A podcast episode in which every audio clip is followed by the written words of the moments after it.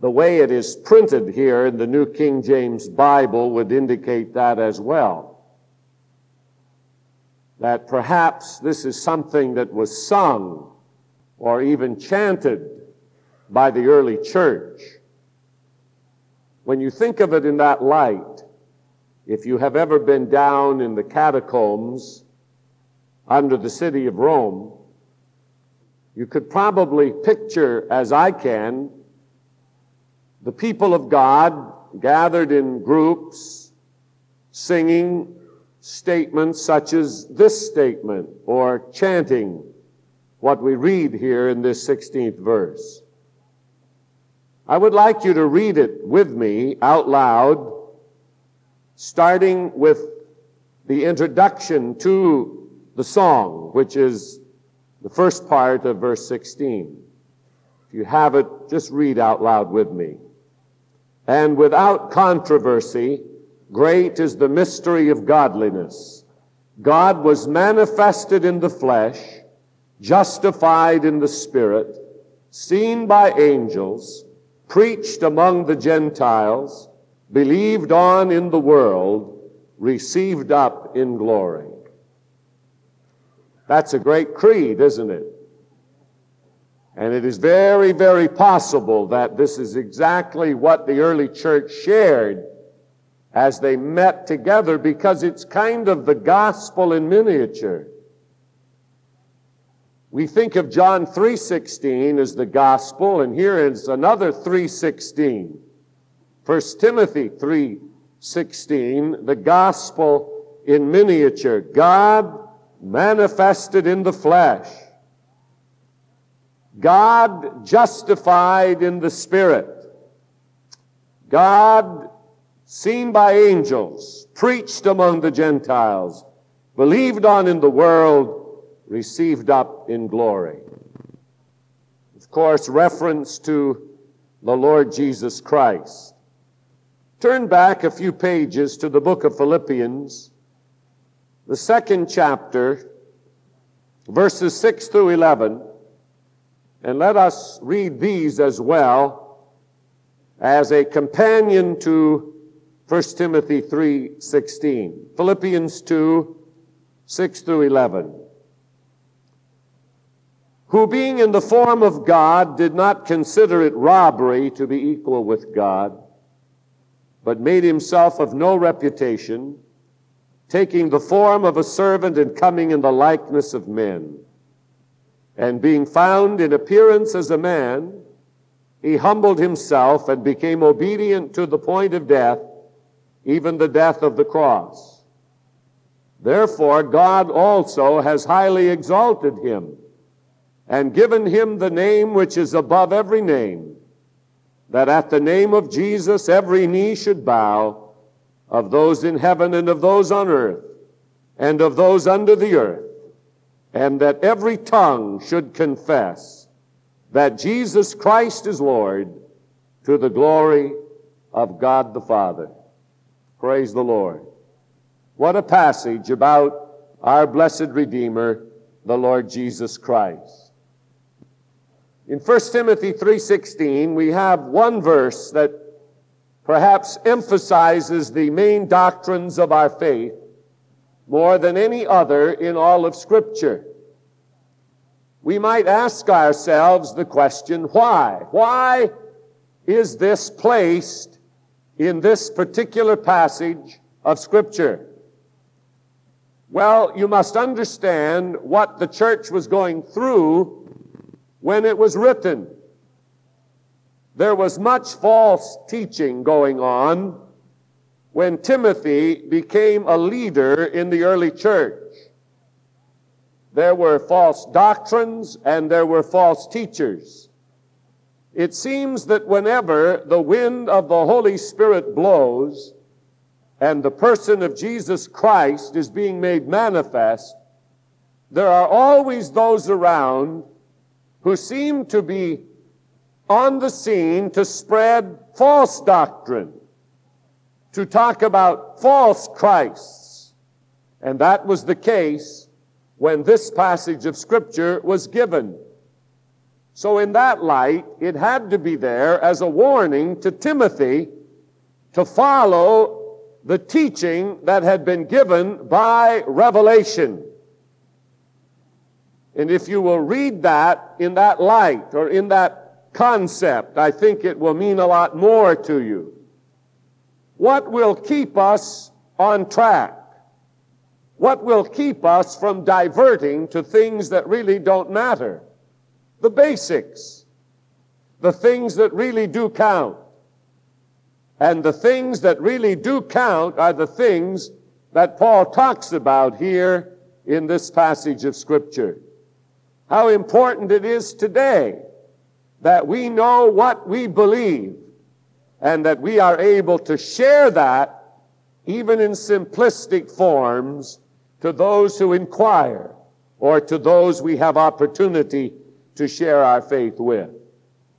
Now, before we get to the outline, there are six things that we're going to look at here from these wonderful statements in verse 16. Let me cover what I call some preliminary truths with you that lead into verse 16.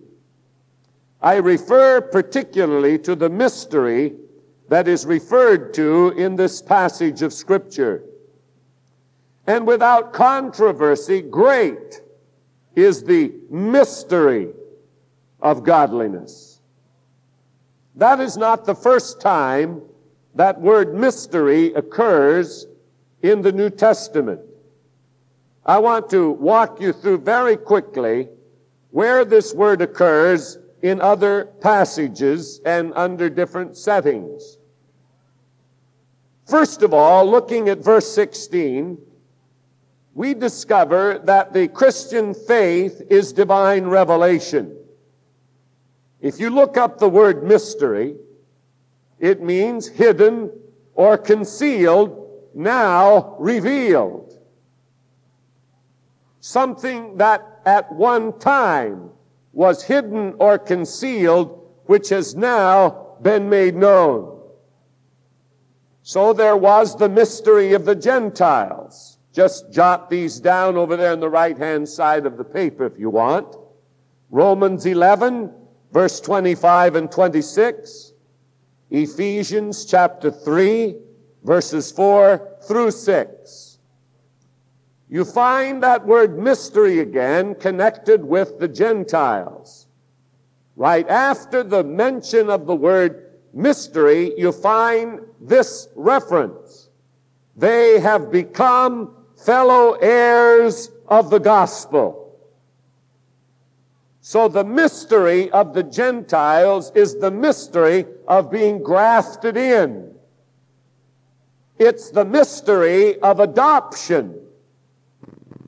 Once it was not understood. Once it was a hard thing to even conceive, especially in the Jewish mind. But now, as the revelation unfolds in the New Testament, the mystery of the Gentiles is made known. We have become fellow heirs of the gospel, not because we came out of the loins of Abraham, but because we were born by the second Adam, the Lord Jesus Christ, and by faith we were grafted into the true vine and we became part of all that God made possible to man. Thank God for that mystery now revealed. I'm thrilled to be a part of it. In 1 Corinthians 15, you have the mystery of transformation. I love this passage in 1 Corinthians 15. It's the great chapter about resurrection. The word mystery occurs in that chapter, Behold, I show you a mystery. We're not all going to sleep, but we're all going to be changed in a moment, in the twinkling of an eye. One time, un- misunderstood, couldn't conceive of it. But after the resurrection of Jesus and the revelation of the Holy Spirit on the resurrection of Jesus, the mystery of transformation no longer is a mystery. We know that as he was changed and brought forth in a glorified body, we too are going to be brought forth out of the dust of the earth and given a glorified body, and we shall traverse his universe and serve him through the ages of eternity. The mystery of transformation. Without hindrance, we will serve the Lord. The third mystery is in Ephesians 5, 31 and 32. It's called the mystery of Christ and his church members of his body, of his flesh, and of his bones, as verse 30 declares in Ephesians 5. One time it was a thing not to be understood, but Jesus Christ manifested to the world the truth of how his body, the church, would be so united with him and so brought together with him that all the world would know that Jesus was Lord to the glory of God the Father. As the revelation of the Holy Spirit came to that early church and Paul began to write, we are members one of another, no one can say to the other member, I have no need of you. We are all important in the economy of God. We are all part of His body, part of His flesh, and part of His bones. What was a mystery has now been revealed by the revelation of the Holy Ghost. We understand about His church and His body. The fourth mystery is the mystery of iniquity. It's in 2 Thessalonians chapter 2 verse 7. It speaks about a man of sin and about a time of sin or lawlessness. And that spirit would be at work until the restrainer is taken out of the way. As we move closer and closer to the day of the Lord, we find it easier and easier to understand the mystery of iniquity. That things are growing, going to grow increasingly worse the spirit of Antichrist already manifests itself in our world until one day the man of sin himself, the Antichrist, who will claim to be as God, will be known to those remaining here on earth. And the Bible says in 2 Thessalonians 2, that lawless spirit or that Antichrist Spirit will work until the restrainer is taken out of the way. And the church being gone, the Antichrist spirit will have freedom to do whatever until Jesus comes back with his church to establish his millennial kingdom. A mystery? Not anymore. We're living in the day when that could happen. The mystery of iniquity. We see iniquity abounding, but are we worried? Are we shaking our heads with fear? Are we wringing our hands, wondering what's going to happen? Absolutely not. The mystery has been revealed. We know that the spirit of Antichrist is climbing, it is increasing, but Jesus is in control. And one of these days, we're going to be taken out of this, and he can do whatever he wants.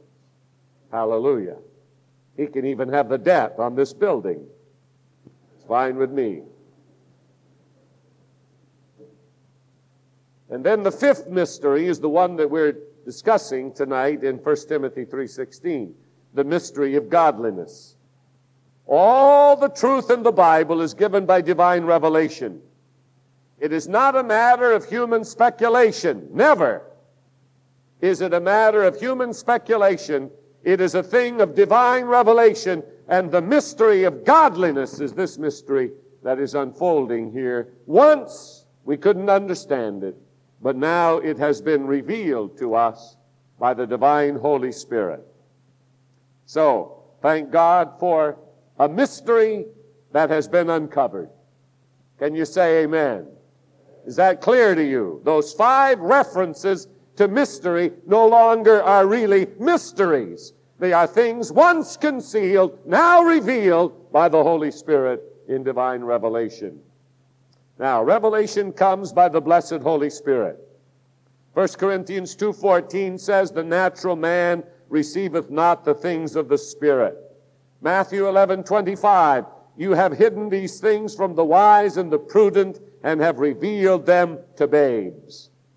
So nobody has to sit here in ignorance. You can accept the revelation of the Lord by the Holy Spirit.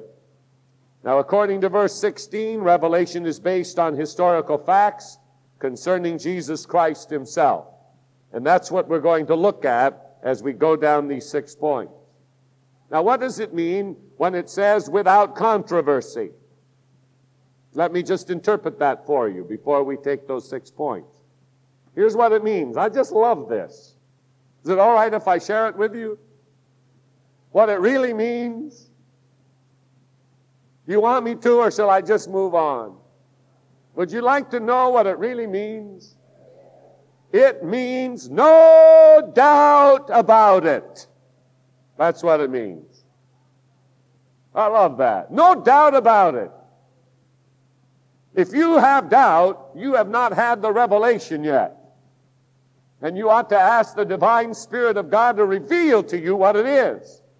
Because that's what this means when it says, without controversy. This is a revelation that leaves no doubt about it. You don't have to wander around like a blind man. You are absolutely sure of this revelation of Jesus Christ. Phillips says in his translation, no one can deny it. And I think when we get through the six points, you'd have to say, how could they? And then it leads to godliness. And that means holy living. That's why I said this morning this is such a vital passage of Scripture for us to sit in on. Because it leads to holy living. It helps you in a wicked world to find answers. The people who say we don't need doctrine or creeds don't know what they're talking about. Because the more doctrine you have, the more creed you have, the more faith you have, the more holy living you're going to have. Because you can't be any greater than what you believe. We become what we believe. So if you have a strong faith in God, which leads to holy living, that creed or that doctrine becomes very, very important to your daily life. Now, let's take a look at the six things that are listed here in this song or this chant, which was a part of the early worship of the Church of Jesus Christ. I don't know what their tune was, but the first stanza when God was manifested in the flesh. That's what they sang. That's what they said. And they were right on. It was based on revelation. His life did not begin at Bethlehem. He was from the beginning of the beginnings. John chapter 1, verse 1 and verse 14. The Word became flesh and dwelt among us. He came out of his ivory palaces, Galatians 4 4, when the fullness of the time had come. He left the position of glory with the Father and manifested himself in the flesh here upon earth, born as a babe, conceived by the Holy Ghost, God was manifest in Jesus Christ. Salvation depends on this fact. You have no salvation unless you have this truth. Salvation, according to Acts 8:37, when the eunuch spoke to Philip, is like this: I believe that Jesus is the Christ, the Son of God. What doth hinder me to be baptized? It was so emphatic. It was so clear. That's what it must be from our lips. Every one of us, I believe that Jesus is the Christ, the Son of God. Salvation depends on that fact. He is God manifest in the flesh. That's where the creed of the church begins. God walked here. God lived here. God ate here. God slept here. God had pain here. God died here in the person of Jesus of Nazareth. God became flesh and took our place, dying for our sin and for our iniquity. Hallelujah. Romans 10 9 and 10 declares it as well. If you believe in your heart that God raised Jesus from the dead and confess with your mouth the Lord Jesus, thou shalt be saved. John 1 verse 12. As many as received him, to them gave he the power or the ability to become the sons of God, even to them that what? Believe on his name. What a place to start a creed. Jesus was manifest in the flesh. Godliness came down into manhood. And it is a mystery, isn't it? When you talk about God and man being joined together, that he was uniquely God, but he was also uniquely man. That he had hunger and he had thirst and he suffered pain, but he never sinned. The God part of him manifested itself even through his humanity. Mystery. But our whole faith and our whole future is dependent upon our declaration that God was manifest in the flesh. You know the devil can't handle that. When we have circumstances where people think they are demon possessed, or when people ask me, Pastor, what can we do about this friend or relative we think they're demon possessed? I always tell them to give them a test. There's a simple test that you can give to determine whether it's demon possession or if it's just oppression if it's coming from the inside or if it's coming from the outside. And that is ask them to confess that Jesus Christ is come in the flesh. The, the devil won't confess that. To quote John 8 36, that he whom the Son sets free is free indeed. Have them quote Revelation 12, is it verse 11? That we testify that in his blood we have found the forgiveness of our sins and life and meaning in him. The devil won't say the word blood. The devil won't talk about Jesus being manifest in the flesh. He will avoid that subject completely. The devil will never say, He whom the Son sets free is free indeed. He just will not repeat those statements out of the Word of God. He would not repeat 1 Timothy 3.16, God was manifested in the flesh. And so you just sit down with the person and say, God was manifested in the flesh. Repeat it after me several times. God was manifested in the flesh. Jesus Christ is the living Son of God. Say it. He whom the Son sets free is free indeed. If they say it without any difficulty, you don't have possession. The devil won't say it. You have maybe oppression. You have something coming from the outside, but you don't have possession. And there's a big, big difference. But if they stumble around and they won't say it, or they get partway through and they stop and they get confused and strange utterances begin to come, then you've got a problem. But that's the way to test it. Test it with the Word of God. Test it with the creed of the church. God was manifested in the flesh. The devil just doesn't want to say that because he knows that's his doom. So you try it, see if it doesn't work. It's never failed. Works every time. Because Satan will not confess that. That's the thing he hates the most. Number two. I don't know how they sang it, but the second verse was justified in the Spirit. I can hear it rumbling through the catacombs, almost raising the dead. He was justified by the Holy Spirit. What does this mean? It means the Holy Spirit gave proof of Christ's claims. Now, those claims are important to us. If we're to understand the victory that is ours, Look at your notes. I have put them down here so you won't lose them with the scriptural attachments so you can go back and review them in your spare moments. He was born of the Spirit, anointed with the Spirit, led by the Spirit. That's his temptation. The Bible says he was led into the wilderness by the Spirit, and he came out of the wilderness by the same Spirit. He served in the power of the Spirit.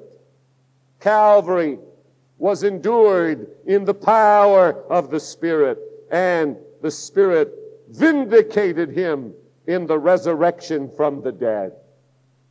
All of those scriptures that are listed there tell us point two of the creed is so vital to our freedom and to our spiritual life. Declared to be the Son of God with power by the resurrection from the dead. Romans 1 4. Oh, friends, if you just get a hold of these simple little points that Paul gives to Timothy to fight off the false doctrines and the false Christ, you will find new liberty in Jesus Christ because it's all true. It's all absolute. The Holy Spirit was involved in every step of Jesus' life. He didn't live in the power of the second person. He lived in the power of the third person. He was justified by the Holy Spirit of God, not by himself. Somebody else confirmed him, if you will, at every point of his life, including his great resurrection from the dead. He didn't come out of the grave by his own power, he came out of the grave by the power of the Holy Ghost. Hallelujah. What a Savior. What a plan. That's why we say, by the time you get through with this, nobody should doubt any of it. It's too incredible to doubt. Thirdly, Jesus was seen of angels. Why is that important? Well, I don't know, except that the angels were around, it seems, every time a major event happened. Confirmation, witnesses, whatever. They announced his birth in Luke, the second chapter. They attended his life and ministry. When he hungered 40 days, Forty nights the angels ministered unto him. They were watching over him. In 1 Peter 1:12 it says that the angels observed his passion. In his manhood, he could only go so far, and the angels of God attended him. Matthew 28, the angels proclaimed his resurrection. The angels sat on that tomb where those grave clothes were and said, He is not here. He is risen, as he said. Hallelujah. Seen by angels. And in Acts 10, verses 1 through 11, his ascension, his coming again, all confirmed by angels. So exciting when you get a hold of all of these separate points in the doctrine that is given us by the Apostle Paul. That should be Acts 1, I said 10. Acts 1, 10 and 11. The angels confirm this same Jesus which is taken up from you into heaven shall so come in like manner as you have seen him go into heaven. The angels were there to announce that and to declare that as a confirmation that what was happening was absolutely in the divine order of God. And it would always become a part of the church's creed. Fourth thing, that Paul declared under the inspiration of the Holy Spirit is that Jesus has been preached to all the nations. Who else could it be said is preached to all the nations? No one. Only Jesus. Only Jesus bears the witness to every nation on the face of the globe. And when the time runs down for man on earth who will be the central figure, who will be the focal point. It will not be Hare Krishna. It will not be Mohammed. It will not be Confucius. It will not be Buddha. It will be Jesus Christ. His throne is established in Jerusalem as a sign to all the nations of the earth that Jesus is Lord, not somebody else. It's Jesus Christ. He is preached to all the nations of the earth. If you've tied into Jesus, you've tied into the eternal. The Bible declares he's everybody's Savior. The book of Matthew ends with a challenge to go into all the world and preach the gospel to every creature, every last creature, because he's everybody's Savior. He appeals to the black, the yellow, the red, the white, the young, the old, the in between. He's everybody's Savior. He shall be preached in all the world for a witness, and then shall the end come. 1 Timothy 2 4 says, He desires all men to be saved and come to a knowledge of the truth. What a wonderful Savior He is. That's part of our creed. We want to make Him known. We've a story to tell to the nations, the songbook says. And indeed we have, because He's the world's Savior. Number five, as Paul listed the creed, and they sang it and repeated it, not only was he preached among the Gentiles, but believed on in the world. This simply means that he's a Savior of all who believe. We touched on this this morning, but God has revealed his plan through his Son, manifest in the flesh, vindicated or justified by the Spirit, seen of angels, preached everywhere. But only those who believe will inherit salvation? Have you believed? Have you embraced? Have you trusted with all your heart this gospel? Let me just for a moment remind you of the story of the tightrope walker from France who came to the Niagara Falls and stretched his wire across the falls and at an announced time was going to walk across the falls on the wire, which he did to the applause of thousands of people. Then he picked up a bag of sand, heavy, wet with the spray of the falls, put it on his shoulder, walked back across the falls carefully, one step at a time, to the great applause of the people. Then he said to the crowd, you have seen me walk across by myself. You have seen me carry the weight of a man across, and you have applauded. Now I would like a volunteer so that I can carry you with me across the falls. At that moment, all you heard was the crash of the falls. There was nobody jumping up and down ready to volunteer. The point of the story is that it's one thing to believe that somebody can do something, it's another thing to trust yourself to that person. And that's exactly what this creed is talking about. It is not just a mental assent. It is absolutely putting yourself totally upon Him, thrusting your weight upon Him and letting Him carry you across the treacherous falls of this life. Hallelujah. I did that long ago. And He's never let me fall. He's never disappointed me. I not only believed in Him with my mind, I trusted Him with my whole life. And I still do that today. Have you trusted Him with your whole life? And there's one last point in this great creed of the church, which ends this entire verse and chapter. He is manifested but also received up into glory. Now that's important. Now, what would it have been like if heaven had turned its back on this one and said, Sorry, you're not needed here anymore? The whole plan would have fallen apart. The bottom would have come out. It would have been like a sack that got wet on the bottom, and when you picked it up, everything inside fell out. But the point is, he was received up into glory. He completed the work, and heaven stood up. Heaven literally rose to its feet when Jesus Christ came marching into heaven again after 33 plus years down here, not walking in with a kingly robe, but with wounds in his hand and in his feet, wound in his side, marked by the foolishness of men, but every ounce a Redeemer, a Savior, a triumphant Lord and King and Master of the whole world. He came back in and they received him into glory. Hallelujah.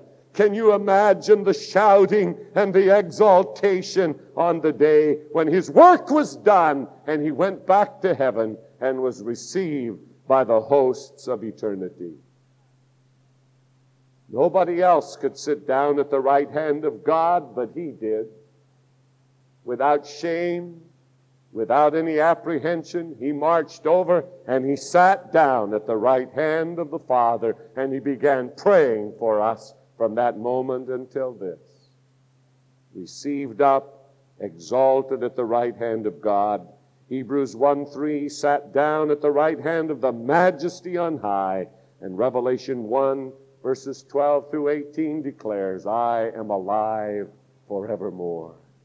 He has become eternal. And because he lives, we shall live with him. This whole creed centers around the person and work of Jesus Christ. Christianity is Christ. If somebody says, I'm a Christian, then quiz them. Christianity is Christ. Do you have Christ in your life? Do you love Christ with all your heart? Is Jesus Christ the main focus of your life? Because that's what this creed is all about. Jesus Christ, the main focus. Until we do sing, He's all I need. He's all I need. Jesus is all that I need. It was interesting that earlier, when the Wilsons were leading us in worship, they chose to sing that beautiful chorus He is Lord. He is risen from the dead, and He is Lord. Every knee shall bow, and every tongue confess that Jesus Christ is Lord. Now, we didn't converse about that, but when we read Philippians 2, did you notice that that's exactly what Paul said about Jesus when he was writing to the Philippian believers? God has highly exalted him and given him the name which is above every name, that at the name of Jesus, now get this, every knee should bow of those in heaven and of those on earth and of those under the earth and that every tongue should confess that Jesus Christ is Lord to the glory of God the Father. Oh, man. I went home last night, crawled into bed, and was thinking about my sermons for today while my wife was using that wrinkle cream. Haven't got her converted yet. But if it makes her feel better, it's, it's worth that little investment anyway. So I was lying there thinking about this, this text, this tremendous oration, this creed that Paul wrote to Timothy. And then I thought about the companion text in Philippians 2, and suddenly I got all excited, as much as you can get excited, lying in bed. But I thought, oh, how glorious this is that the scoffers today, the people that get us so upset with the way they think and the way they talk and their profanity and their inability to understand how wonderful Jesus is and the Herods and the Pharaohs and all of the wicked of the past as well as the present and any that come in the future, every one of them is going to have to bow their knee to my Jesus. And every one of them is going to have to confess that Jesus is Lord. Hallelujah. Praise God. I just dropped off to sleep with this great peace flooding my soul that the one I know and talk to every day, the one that loves me even when I'm unlovable, is the one that they're going to have to bow their knee to and their tongues are going to have to say, You're Lord. You are Jesus. Oh, man, I get goosebumps just thinking about that. Some of the cruddy folk I have had to deal with who just don't want to even talk about him or even think that he's anyone any different than somebody else. They're going to have to stand before him and say, You're Jesus the Lord. Oh, boy. Whew. I want them to get saved, but if they don't get saved, good deal. They have to bow their knee and they're going to have to open their mouth and say, Jesus, you are Lord. Glory to God. That makes me feel good. Now, tonight, we come to the elements that represent this creed. We come to take the bread and to lift the cup to our lips, to testify that He's everything we need, that through His sacrifice we find healing and wholeness. Through His shed blood we find the forgiveness of our sins. The bread, the bread and the cup do not save us, but partaking of the bread and cup say, I have believed in Him with all of my heart, and I confess Him by partaking of these elements, symbolic of his act of grace and mercy for me. I want you to be excited about that identification tonight. I don't want it to be just another communion.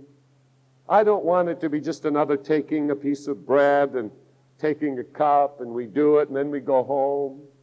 I want it to be something real. As you think about this creed and all that the revelation of the Holy Spirit has said about him. I want you to just revel in him. I want you to think about him. I want you to rejoice in what he has done for you. And just let his presence fill your heart. Let his love flood your soul. If you're here weak in body, let his healing power flow as we take the wafer and break it and eat it because he is Jehovah Rophi, our healer. With his stripes we are healed. And I'm believing with you tonight for healing. And as we take the cup, let us be united in spirit. The blood of Jesus Christ, God's Son, cleanseth from all sin.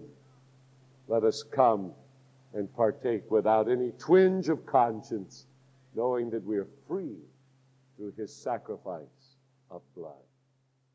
Let's bow together.